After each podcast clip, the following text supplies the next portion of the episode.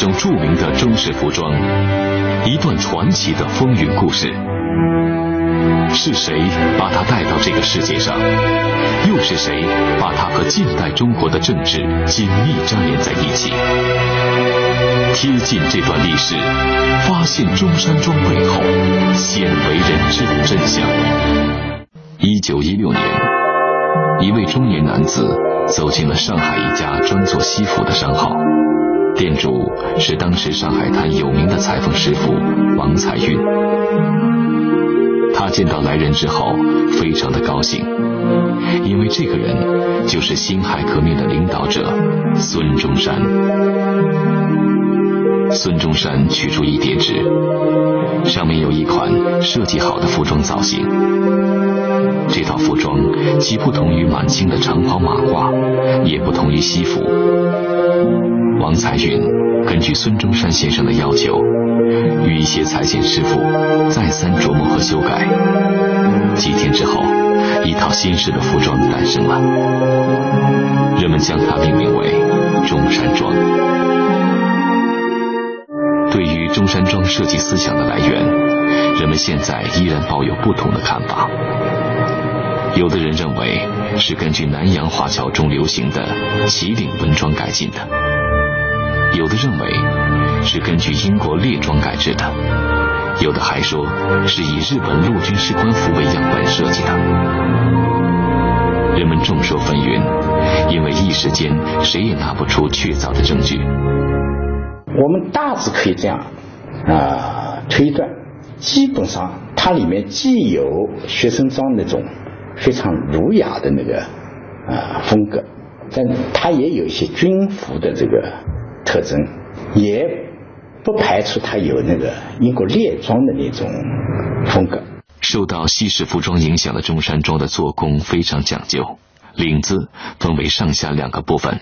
后肩要确保平整，袖子如同西装袖一样，要求前圆后挺。同时，孙中山先生要求衣服的前胸必须挺阔，以突出国人昂首挺胸的气度。它是4个口袋，它4个口袋呢是全部是贴带，不是挖带。像中山装的这个学生装呢，只有一个挖带这个它是4个贴带，尤其是下面2个贴带，这个在服装圈里叫老虎带。这种口袋设计就是我们平常所说的秦代式样，因为这2个口袋将随着放进物品的多少而长缩。据说孙中山先生认为，他之所以这样改革衣袋，为的是要让衣袋放得进书本、笔记本等学习和工作的必需品，而衣袋上再加上软盖，袋内的物品就不容易丢失了。但巧妙的是，这些看起来并不起眼的盖子也被赋予了新的含义。这种盖子设计的灵感据说来源于中国古代文人所使用的毛笔架子。这种形式的盖子不但连接了中国传统文化的血脉，而且还向世界宣布了孙中山先生以文治国的理想。在制作工艺上，中山装可分精作和简作2种。精作有夹里和衬垫，一般用作礼服；简作不加衬料，作为日常便服。这种新式服装具备很多优点，它采用均衡对称造型，在外形上显得美观大方、高雅稳重。这种既保暖又可作为礼服和便装的服装一经问世，便受到社会各界的青睐。这些意蕴非凡的细节组成了激情四溢的中山装，它试图体现那些摆脱了封建统治的中国人生机勃勃的精神面貌。1949年10月1日，毛泽东主席穿着中山装，站在天安门城楼，向世界庄严宣布中华人民共和国成立。中山装被世界公认为中华人民共和国的国服。可以说，在中国近代史上，没有哪一种服装被赋予如此多的政治元素。那么，为什么这套服装会得到杰出中国政治家和百姓的喜爱呢？周恩来总理他的一直是穿中山装的，就是仪表体现了这个中山装他的那种风采。后来的邓小平当时副总理，他也是穿了中山装出席过联大，也去访问过美国日本，都是穿了中山装。在当年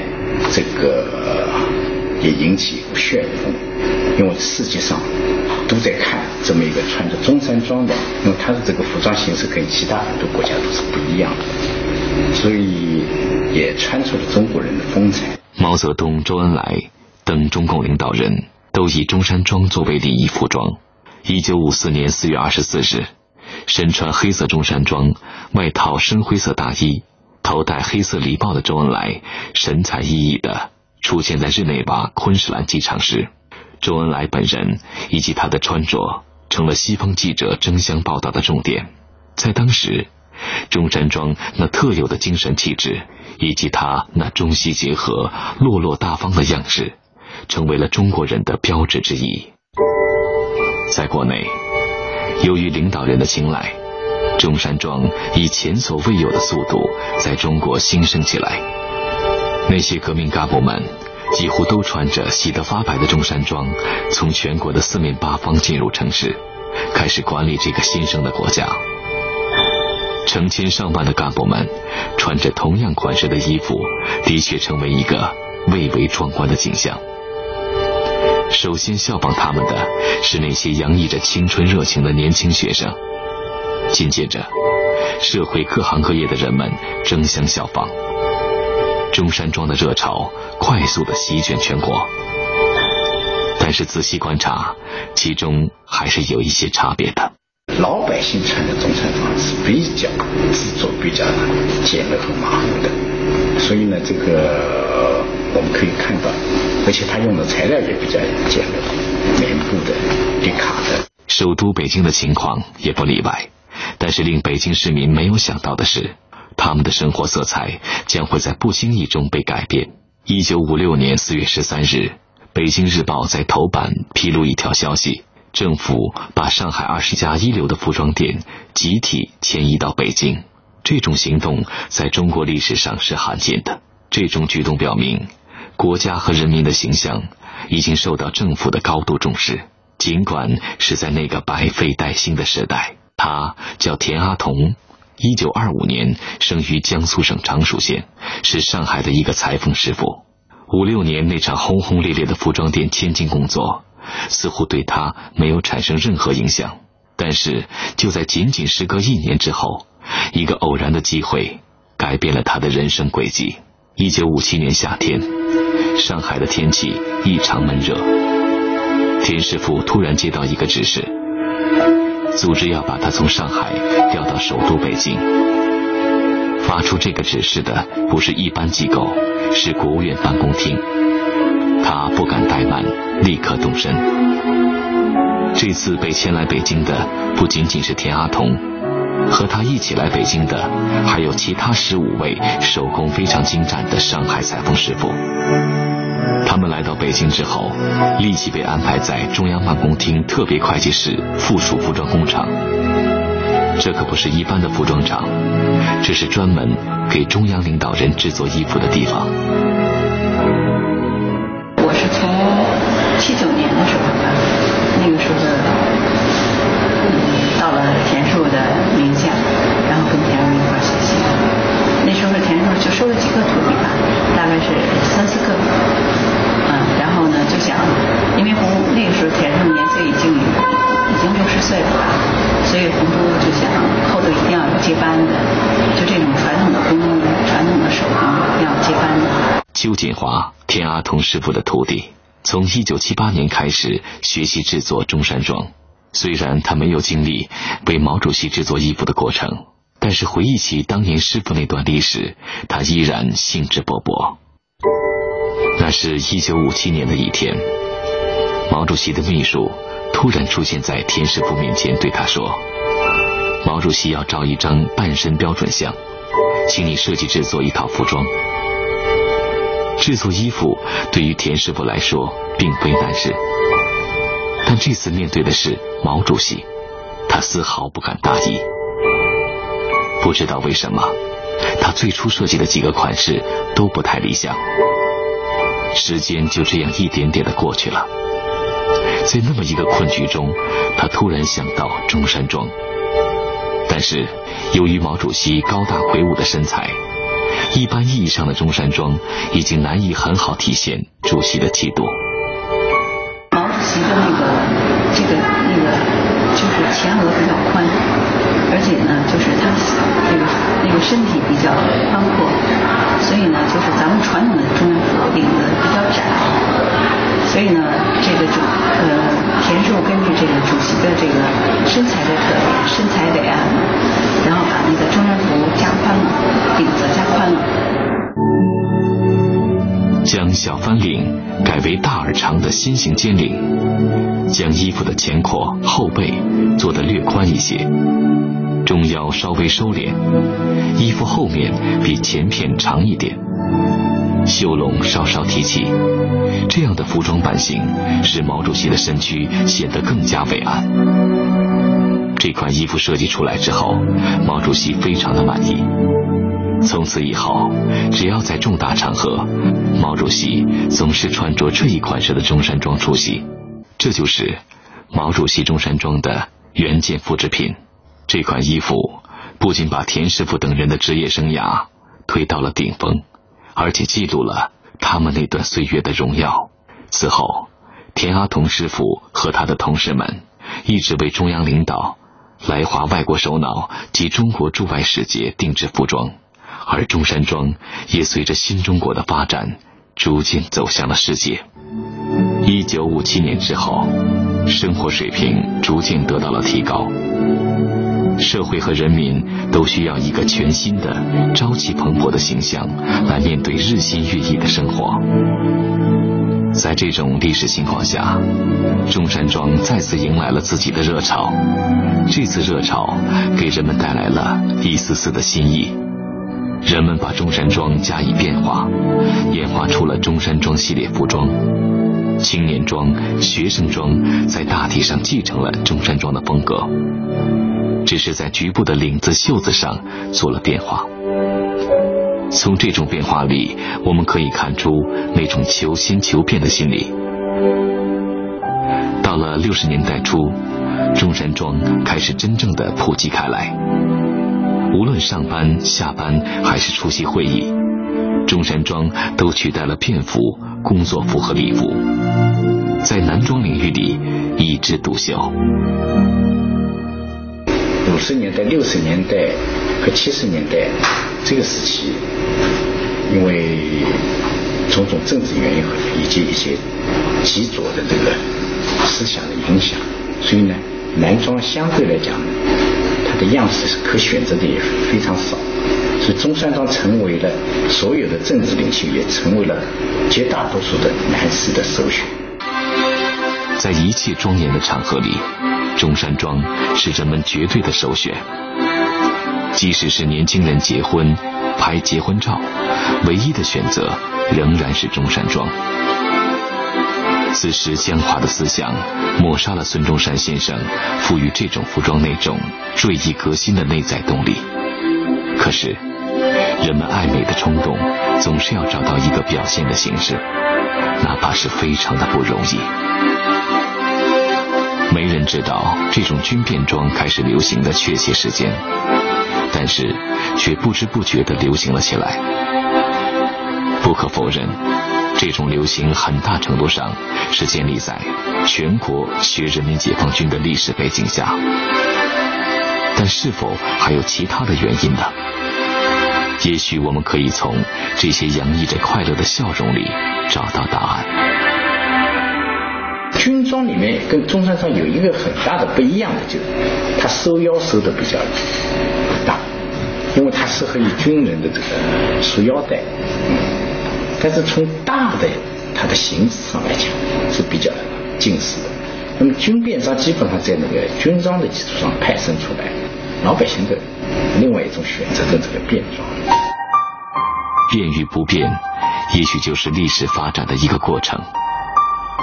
70年代末期，思想僵化的坚冰被打破，改革开放的热潮不仅解放了人们的思想，也解放了人们的衣着。西服开始出现在普通人们的身上，这种改变一时成为国内外媒体报道的焦点。百花齐放的花朵开始在各领域里真正的绽放起来。我们开始关注世界上其他土地上的人们，关注他们是怎么生活的，怎么穿着的。慢慢的，中国人的衣服开始色彩缤纷起来。在这个五彩缤纷的世界里，曾经日夜伴随国人的中山装逐渐离开了舞台中央的聚光灯，在中国男装的舞台上首次成为了一个配角。今天很多人不愿意穿中山装，我觉得也是对中山装的一种误解。其实它本身的产生以及它的形制以及它的形式都是非常漂亮的。无论如何，这种曾经被赋予了深刻历史含义的服装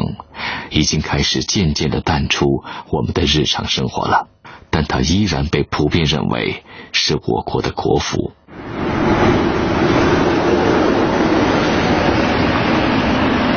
重大节日的天安门广场，这两张穿着中山装的巨幅画像总是遥遥相对，这是两个伟人的对话。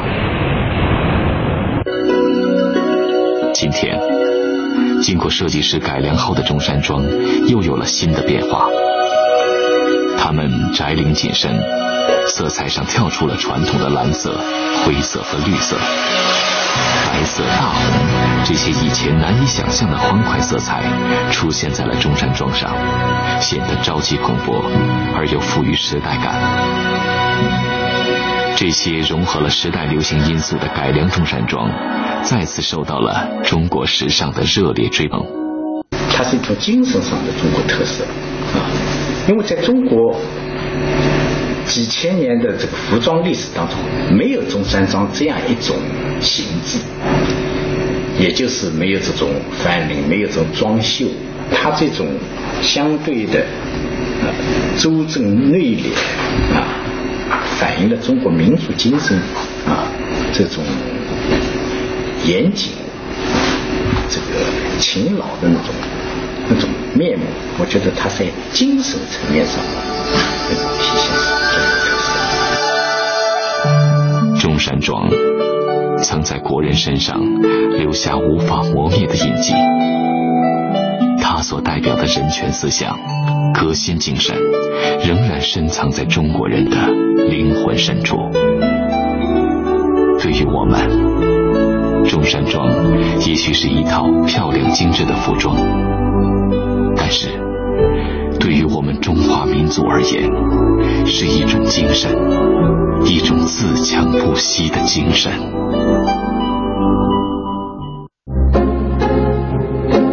旗袍充满着东方的神秘和想象力，它悄然无语地紧贴在身体的表面，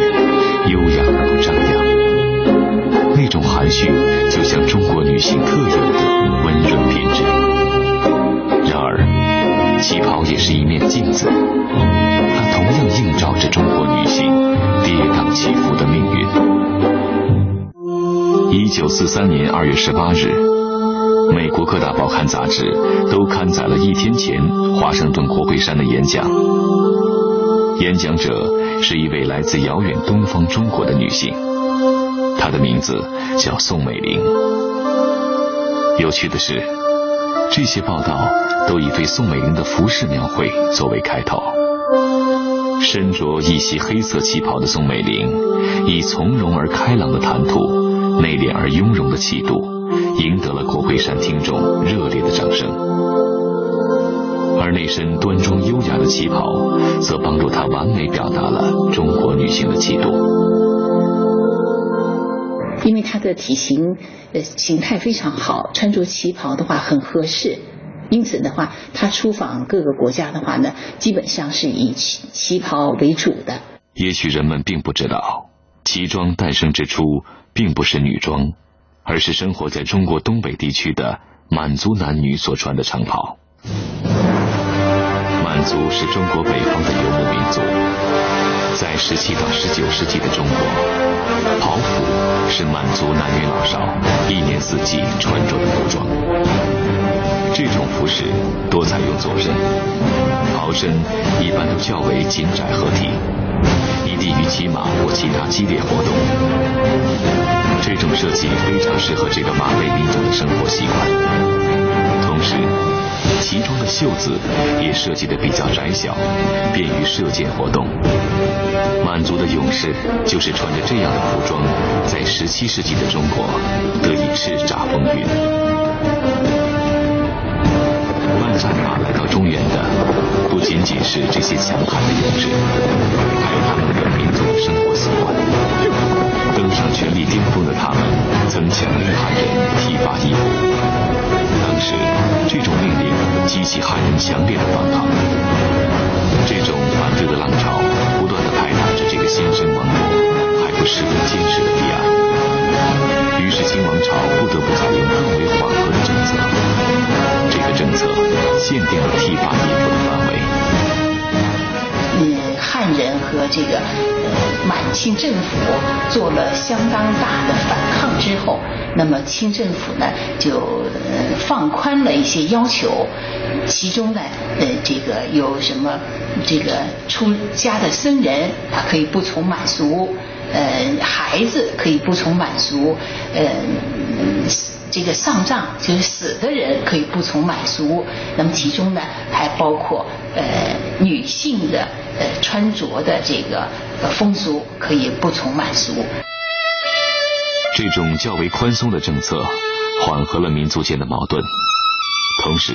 也为汉族服饰的传承留下了一片天空。虽然男士服装呈现出了统一的特点，但是汉女与旗女在装扮上的取向却慢慢地朝着不同的方向演化。汉女梳平髻，头戴黑绒布帽和遮眉勒，发型低矮而贴体，表现出低眉顺眼的含蓄气质。而旗女则梳旗髻，因头发中插入架子，使之呈双角扁平状，故又称架子头。这种假髻到咸丰以后更为夸张高耸，演变成为达拉翅，被汉人称作旗头。这个清朝的时候，因为男从女不从，所以女人的服装满汉是分两色，满人穿满人的，汉人穿汉人。汉人基本上是穿两节衣，这是到清朝末年。虽然清朝末年时满汉有很多交流，但是总体上来讲，汉人是穿女子，穿上面是衣服，下面是裙子，或者上面是衣服，下面是裤子，这样两节穿。中华民族的包容性，使得汉族和满族在此后300多年的时间里，逐步走向了融合，而他们的服饰也不断开始相互借鉴。生活的安逸，使得旗装慢慢地变得宽身大袖。而汉装袄褂开始变得越来越长，类似于旗服。旗装也开始慢慢地吸收汉族独特的纹饰图案、刺绣工艺以及文化思想。